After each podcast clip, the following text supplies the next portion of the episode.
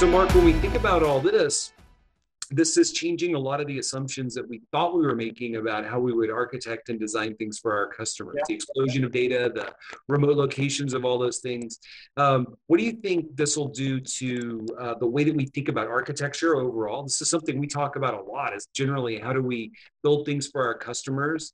Are we moving um, from a centralized uh, architecture to something else? And do you think this has any impacts on security in the way that we think about that? Oh, a- absolutely. So uh, you brought up a couple of things there. One is you were talking about the edge.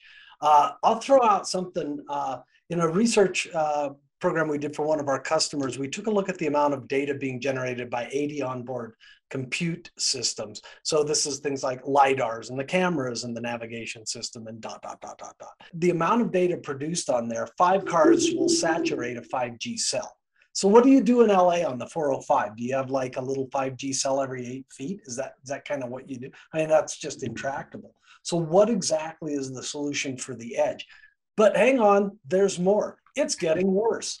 Uh, there's a study that IDC did a few years ago that famously calculated that by the year 2025, that's only a few years down the road, 2025, most data will be created outside the core, outside a data center, outside of the cloud.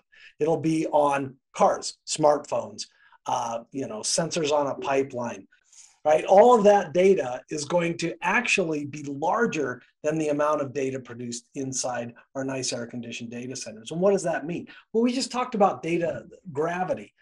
So you can imagine if gravitationally the center of mass has moved outside the data center, this is a huge attack surface from a security point of view. So if you're still thinking about perimeter based security, this is not going to be not not just tenable it's just not going to be possible. So that's going to have to all be changed. The design paradigm for security is going to have to totally change so, Mark, I appreciate very much that you brought up once again a space reference, trying to get me to talk about Space Camp. And I know that you know that uh, recently there's been a new telescope that was launched, the James Webb Telescope, which has been uh, remarkably efficacious, and it is allowing us to take pictures of uh, all kinds of galaxies that are forming. And um, I had a chance to go to NASA in Houston this last uh, couple of weeks. That it made me want to go to Space Camp even more. So, watch this space. We'll be coming. We'll uh, Mark is going to be hosting a, a customer advisory board at a space camp in Huntsville, Alabama, before you know it, where we'll talk about the James Webb Telescope and its impacts on the observation of how data gravity is impacting stellar formation. So, but the thing is, the thing is, we actually need a little disclaimer when we actually put facts out there that are totally wrong, like your Huntsville uh, one. Yeah, don't quit your day job, boys. Oh, I can talk about the impact to the edge architecture.